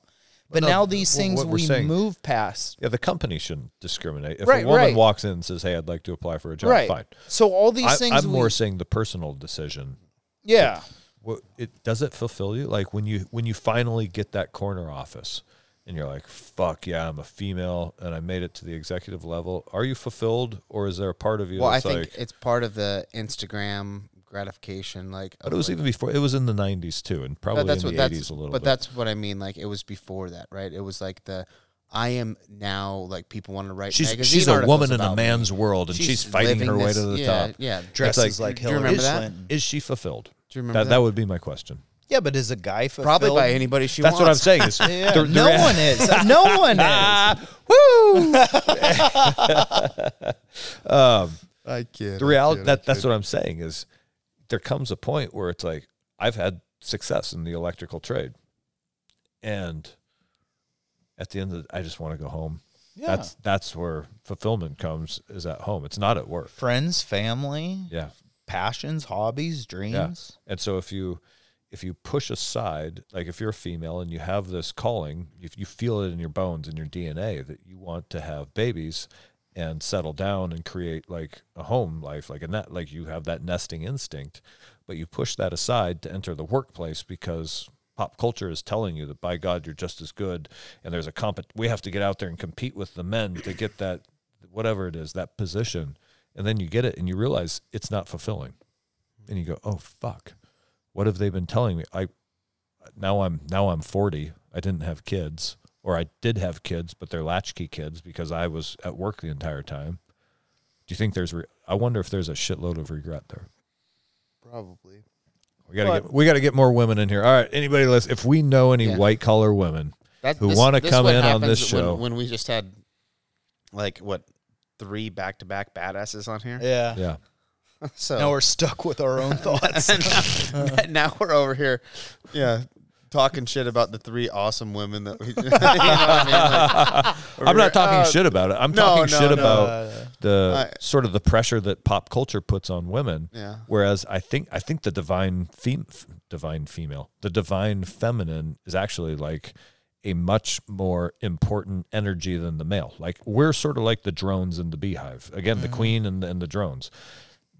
What they do or what they can do because okay, men cannot Well- for the record, men cannot have fucking babies and anybody who thinks that is a fucking moron and quite frankly, they know better. They're just talking about political bugs. bullshit. Yeah. Um, the ability to recreate life and then to nurture it and raise it. Whereas our we're just support. We're just the, we are just the support element to feed and fucking provide housing, right? So what If the what the women man- do, and there's nothing you can do more important for society than raise your kids well. So what a stay-at-home mom does is it's it's so much more important than what you can do in an office that it, it's not even quantifiable. The problem is, is that you don't see it in your lifetime. The I think change. do. I think the, the gra- change it's, it's the make- ultimate yeah, delayed but the, gratitude. is you see it when your children become men and women. Yeah, but then you see it when they become men and women. But the the what you instilled into that child or children, as you have them, that gets passed down to their children. So say they have two children each. You had two children, they had two children, and then they all have chil- children. We're talking about sixteen people that you've just completely imprinted your moral code onto Yeah. and how like impressive is that to be able to like you just had a the factor of that and then the next generation's 32 if everybody's having two children right Well, you know what we were just talking about, like how does Western culture and Eastern culture get so different? I wonder if it's because in the '60s and '70s we pushed all the moms into the workforce, and that is what has led to the degradation of American culture. Kids in daycare, Kid- not yeah, having exactly. rental figures around them as much, and Yeah. just worn thin. I've Yeah. got to work. I've got to get you into school. God damn, that is a profound thought. You guys are fucking welcome. interesting I thought you were talking to me. I'm- yeah I like, wow Thanks, somebody- Jordan. yeah. Oh Jordan and I are thankful. Thank Yeah. you. But Thank think you think that. about that. What if pushing moms into the workplace is what is at the root of American cultural degradation? It was pushing moms into the workplace, but wasn't there kind of a period in the 60s and the 70s where moms were like, all we do is stay at home? I mean, there was a little fire under women's ass at that time Well, because they weren't allowed. When did the public school system start? Probably in the 30s, 20s. Yeah, some. So yeah, some, up until then, you, you would have been having the kids. You would have had chores. A homestead. Also, 60s and 70s was the beginning of the suburbs. You didn't have suburbs prior to 1945. true. So there were a lot of chores to be done around the, the homestead, and children had to be educated and raised and supervised. You know what I mean? Like, Yeah. so it wasn't until the rise again. This is something that comes with industrial society. The rise of suburbs and probably like the factory towns, like think like GM and Ford and whatnot. So you got now you've got all these people working on the assembly lines. They all need to live in clusters around the factory. So you Yeah. have the rise Detroit. of suburbs. Yeah. Yeah. So now instead of having a homestead where, like, I can remember my uncle, my mom's uncle Ray, my great uncle Ray would be like, he would say, "Oh, I remember going down to granddad's, and old grandma would say, like, you boys staying for dinner." And if we said yes, she'd grab two chickens and just swing their, you know, grab them by the Yeah, head, yeah. and, you know, like snap their necks. Snap their neck. Yeah. because you're literally eating something that night that you're like, oh shit, we got the grandkids are staying for dinner. I gotta Guess go, what? I You're gotta gonna go finish that plate. Exactly. I got to Yeah. go kill two hens right right now and go skin them and butcher them and get them in the pot. Yeah. And so, with the rise of the suburbs and an industrialized society, now all of a sudden the stay-at-home mom and public school, the kids are out of the house.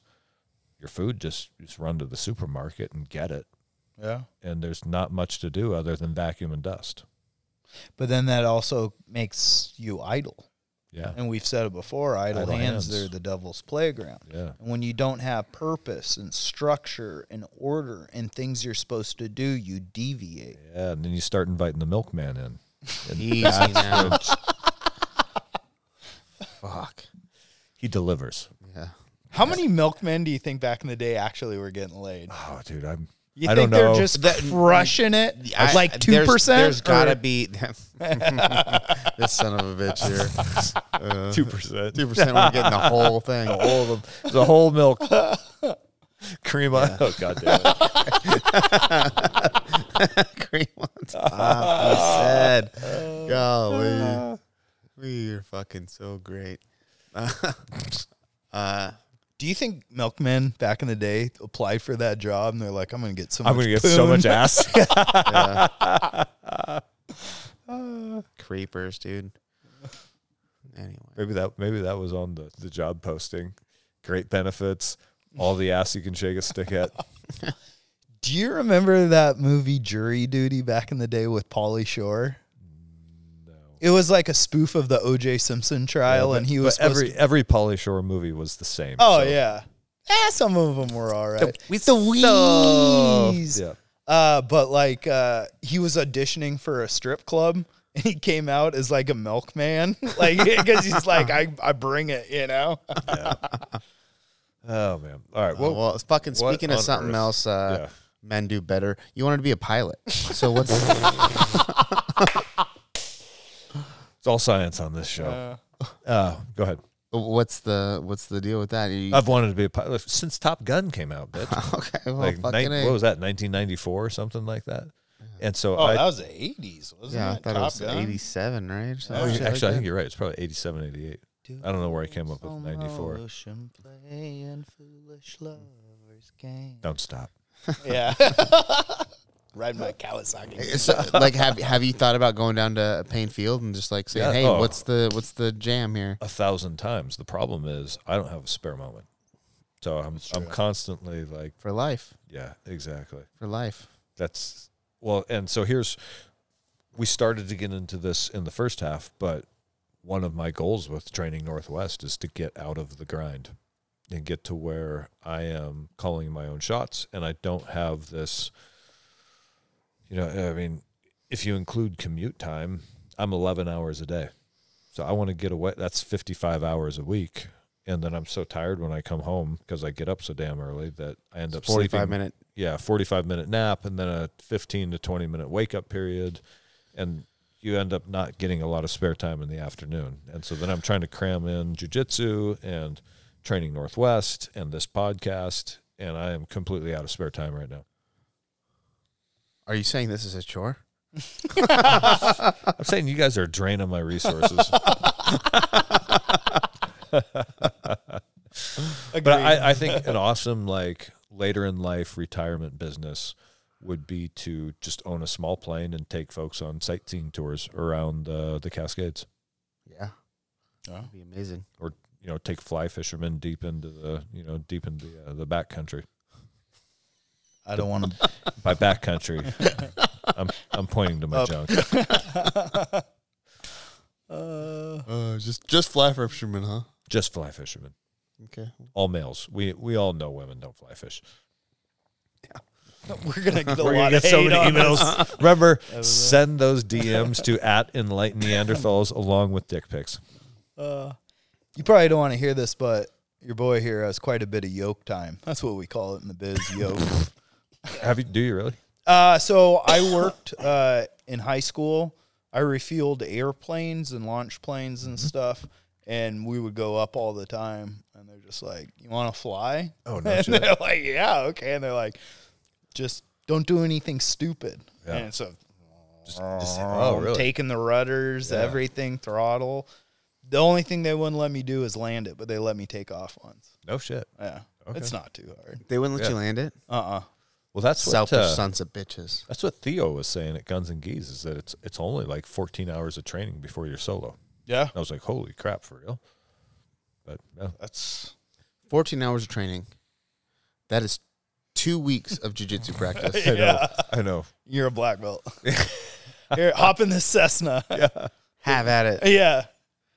I think that's why drug mules and people are so prevalent. You know, like to take Yeah, 50 pounds of cocaine and Oh, just bro. a little Cessna and the shit has crossed my mind that when CBDC becomes like a thing, and I can't get a, you know what I mean? And I'm just Yeah. I'm not, I'm not turning over my bank account to you guys.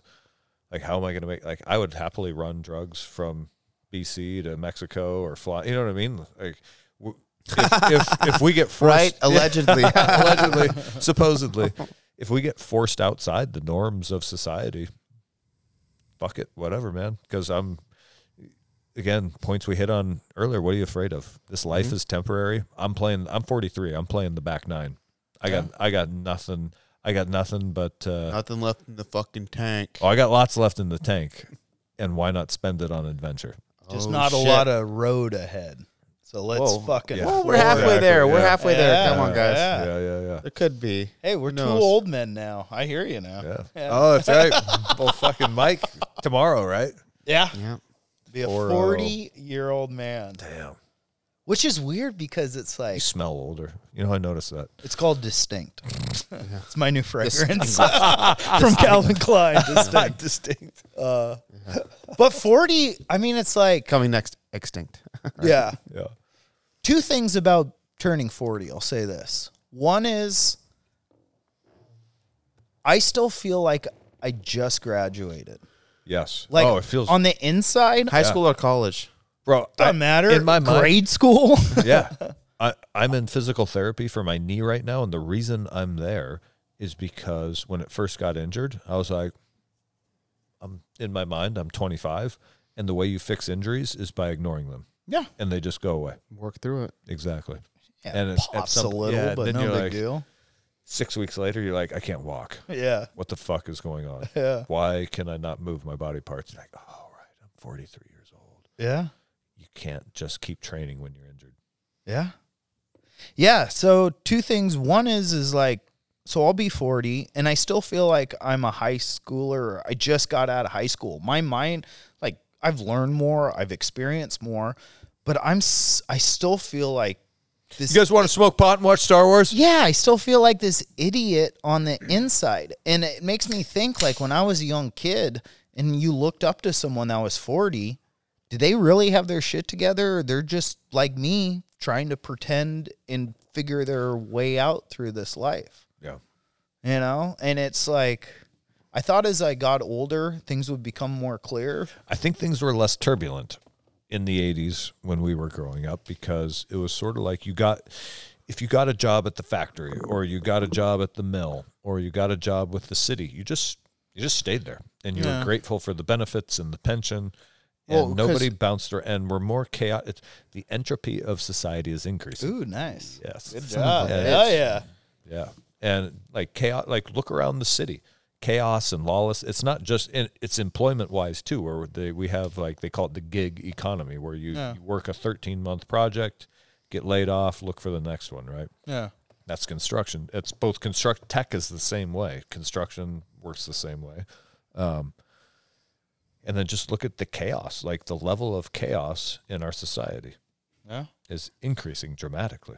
Compounds, absolutely. Yeah, so that that might be. Um, Oh, that's m- that's kind of what I was trying to allude to earlier with saying like the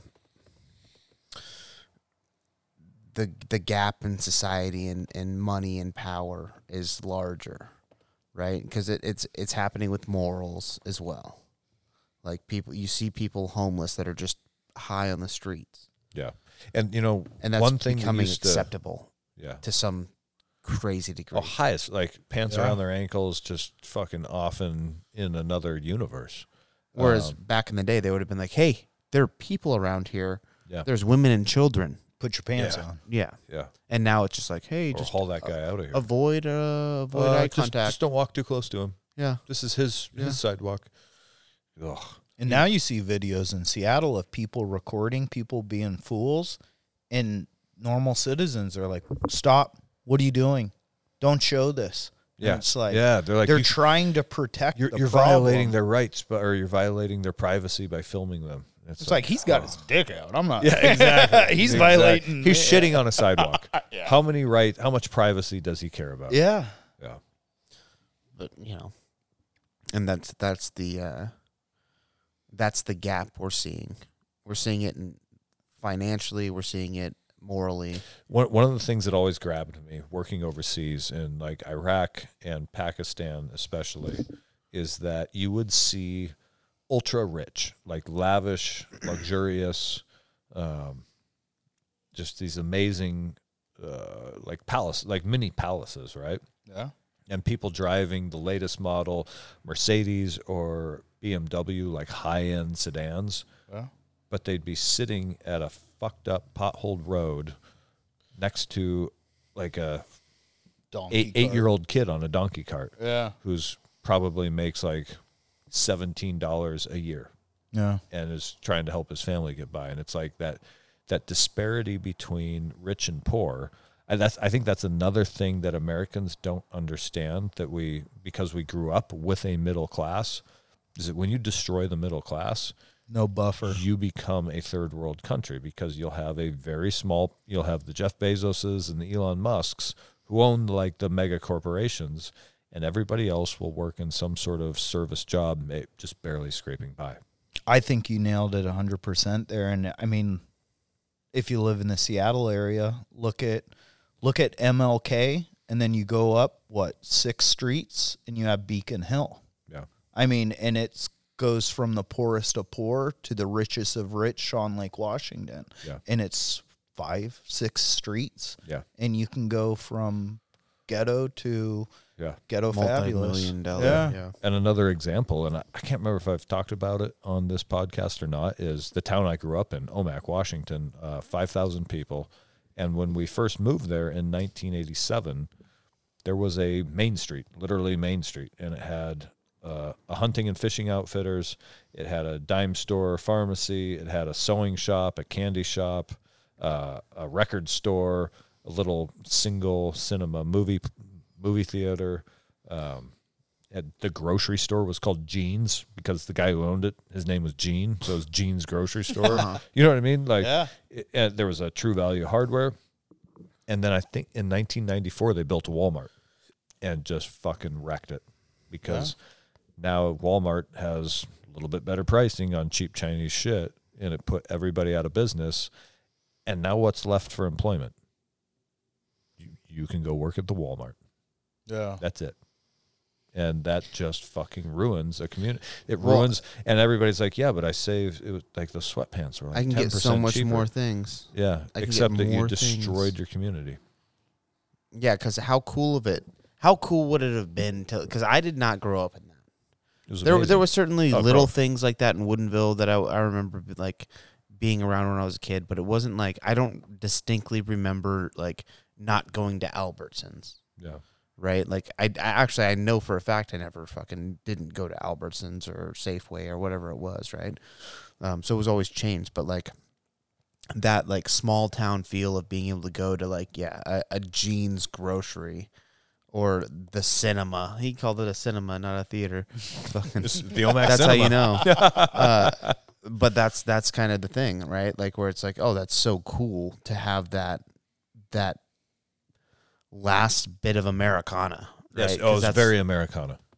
yeah. yeah. and and having that is so rare, and people are starving for that. Yes, And that's why people are like moving to places like Montana, and they're like going, "Oh, like I want to they're feel this." looking. They're looking and they're for looking Americana, for it, but they're Yeah. they're bringing and but then they're you- bringing their fucking bullshit with them. well, they're they're doing that, but there's also like a certain level of like uh boutique high end Americana that is happening now, right? Where it's like this is very exclusive and it's like that's how they're doing it now. They're like we don't have not having a Walmart, but what we can do is provide like a art gallery that we're gonna sell you a ten thousand dollar painting that is Yeah. dog shit. But it's I think a lot of it is the tech very money because Ye- the tech industry is sort of spreading out because they can work remotely. So they want to move to, say, they want to move to Missoula, Montana, right? And they want to live in a bougie little downtown area with lots of high end Delis o- and shops and breweries and whatnot. But then it's like, well, okay, but you also need garbage men to be able to live in your society, because and it's like, well, but we we don't want that but you also want your garbage to go away. So where do you want the garbage men to live? It's like, oh shit, yeah, you know what I mean. So when you drive up the prices with all this, again, it's that separation of have and have not, or uber rich and it, the, uh, you know, like maybe having the uber rich sort of drives the middle class down because there's only so much to go around. Um, so yeah, if if you want, you know, septic workers or uh, water treatment plant workers and garbage men in your society, so your poop can go away and your garbage can go away, then you have to make some sort of um, either wage accommodation or property price. You know what I mean? Like you can't just price it out because I say they do. yeah, they do, but They- they, don't. they They, don't do Seattle. it intentionally. They have in Seattle, and Jen and I were we were going to Missoula, Montana, a year and a half ago, I remember. and we we we flew out there with the intention of putting an offer on a house, and uh, I had a job lined up, and the pay cut was gonna it was gonna be about a sixty percent pay cut. Their wage electrician wages are about forty percent of what they are here, and their housing costs are exactly the same as what they are here. And we were like, oh shit, this does not pencil out. And so that was when I was like, holy shit. Well, in five years, they're going to have a problem because they're going, somebody's going to be like, well, I need to call a plumber or an electrician for service. And every, you know, there's right now, there's people there who have been there before, since before the prices jumped up, right? They bought their house 10 years ago. They're good. Their mortgage is set. They'll be able to Very retire Interesting. but there's going to be no younger generation taking those jobs because it won't pay to do buy it. a house. Yeah. And so they're going to be like, well, I either need to move to somewhere where my skill does pay to buy a house, or I need to find a different skill, work in a different industry. So at some point, you're going to pick up the phone to call a plumber in Seattle or in Missoula, Montana, and they're going to be like, sorry, everybody retired. And but that and scarce the was coming in. scarcity will drive the value of their Right. So then, right. So then pay goes up into where, I can live here. yeah, exactly. So do you think everything at the end of the day equals out? it, there must be a little bit of give and take and a push and pull. You know what I mean? Like like you said, that situation where you can't find a plumber or can't find an electrician will lead to a slow increase in wages. But then what if you lose? So maybe what the, about maybe the loss in the answer is to go where do I go to fill my cup the most? Where do I go to feel my my 80 years I get on this planet? Where do I go to fucking make that happen? Hmm. What do, what do I want out of my life? And is it money? Is it security? Is it this or is it that? Like finding that place and just saying, hey, I'm going to go for it. Because like we can sit here and what if all day long, but what ifs like don't really answer the question of like could I go there and feel better about my life day to day? Could I go there and struggle and not have the not have the money to buy a plane ticket away? Could I go there and not have the money to buy a new truck? Is that new truck important? Do I need a new truck? No. Do I do I want a new truck? Do I like can I just go hunt and like Well, afford do I need the coolest new gear? Or do I need just some old surplus this and go, you know, Yeah. like what do we what do we want from our lives and that's kind of really what all this comes down to even like what we were talking about earlier if we're wrapping everything in you know the fear it's not fear of like i'm gonna die it's fear of like all the people around me and Yeah. What do i want from this life and it's to spend time with those people Yeah. is it to spend time with those people to have more cool shit or just to simply have memories and have good times With? I think experiences and memories. Yeah, Yeah. I would say Yeah. When we were, God, I was probably like 13. My parents, they sat us down one night and they're like, Christmas is coming up. We can spend money on toys or we can take a ski vacation. And me, my brother, and my sister instantly were like, ski vacation. yeah. But it was like, oh, yeah, we don't really care about stuff. It's far more fun to go do, you know, than to just Yeah, have to things. Yeah. Yeah, Yeah. but there there is a certain level, and this I think is what they do sell on TikTok and like it's like all the things. Is the there's a level to having like owning things, like owning something. I have look at this watch. Look at how cool it is that I own this watch. It's like that's a forty thousand dollar watch. Like part of me is like that's not fucking cool. That's like It's fucking stupid. arrogant. That's like, what are we talking It's about? Dumb as Yeah. fuck. I can the Yeah. same thing can be done for twenty dollars. At- yeah. This you know. Casio. Yeah. Some yeah, some bullshit. You know, um, Look how stupid I am that I just made someone. I bought a two hundred dollar watch for forty grand. yeah. It just it's it's it's crazy. But then there's certain things that like, it's like I I, I will spend two thousand dollars on a knife. I will. What? okay. I, I- I'm talking about the Japan trip. Yeah. If I go to Is Japan that what and they have the, cost? Because I'm just saying- I'm not buying a knife in Japan if that's what. if they if cost. all You're of a gonna buy sudden that if- knife. if all of a sudden you go to a place and it's like here's this crazy awesome thing and it will be a once in a lifetime thing and yes it's it's that's crazy $2000 is crazy for anything but if you buy that one time and that thing somehow can bring joy to your kids or your kids kids like cuz there's something about having physical items that like oh yeah, matter and and it's not the expensive thing. It's not the fucking super like oh look at this lamborghini that's been passed down four generations. Grand it's all Brook shit. Hatchet. it's the Gränsfors Bruk hatchet. It's the fucking grandma's fucking cast iron skillet. Yeah, it's the thing that was bought and then used and maintained and it still holds its usefulness. Yeah. or you know it is a piece of art right Yeah. like Yeah. oh look at this I was, was kind of hoping I could get that knife for like four four hundred bucks. you could probably get it. I, I'm just saying. I'm just throwing out a ridiculous number, Yeah, but yeah, yeah, yeah. I mean, you could you could get something really nice handmade that's probably around four or five hundred dollars, Okay. and it would be the same thing. It wouldn't have to be the fucking two thousand, four thousand, five thousand, twenty five thousand dollar fucking. Holy shit! Are you Dude. serious? Are you kidding me? Oh fuck! Oh, dude, the, I guarantee you, there's well over a fucking million dollar fucking kitchen knife out there that somebody's like, oh, look at this, and they they've cut a fucking. It's never seen a potato. you know what I mean? Like, It's only for slicing ahi. like it's it's those. There's things like that out there that Yeah. are just like, oh, that's fucking retarded, and that's that's a flex of wealth.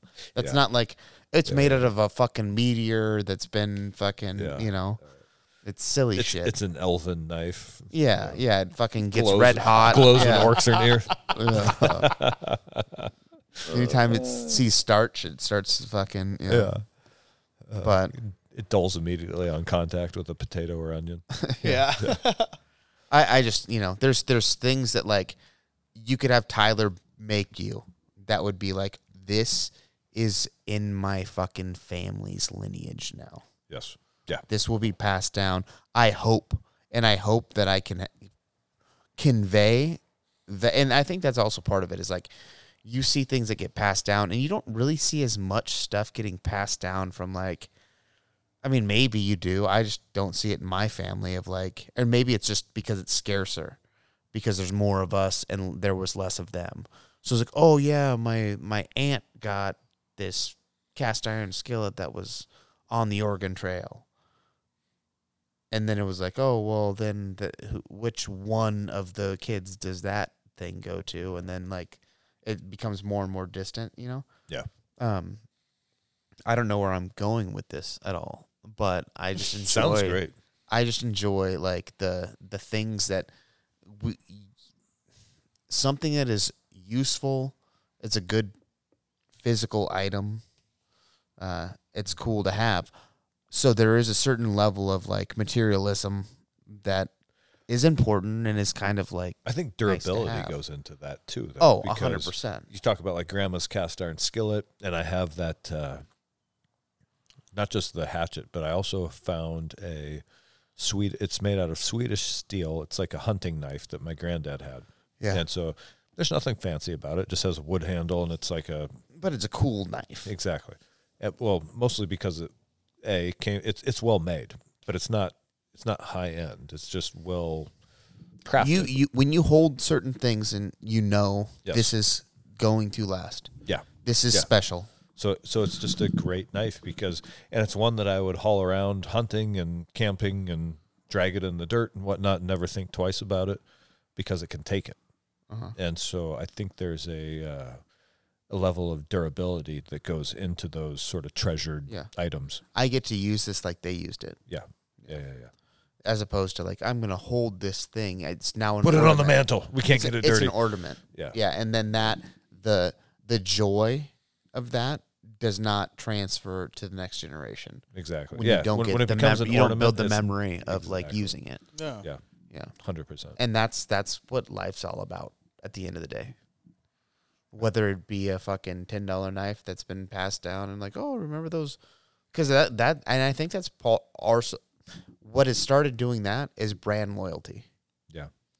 where it's like, oh, I don't have the item because the item has been uh, made to just get tossed to the wind. But I have brand loyalty because that was the cheap knife that he bought.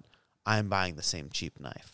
Yeah, because my favorite I'm- YouTube yeah, I'm, influencer you know, peddles these. and Yeah. but but now I get to tell my kid like this is the one to get. So when they grow up, because this thing's gonna fall apart, they get the same fucking thing. Yeah. You know, Yeah. and that and I mean, it, you see it in cars. Like I mean, you see it in all kinds of manners of things. You know, things feel like they're meant to last for maybe 10, 15 years If now, that. whereas things that. were m- made to last forever. generations. but it's not. Yeah, it's not a, a like a custom knife that was like you know. Oh, like there was a couple places making cast iron fucking skillets.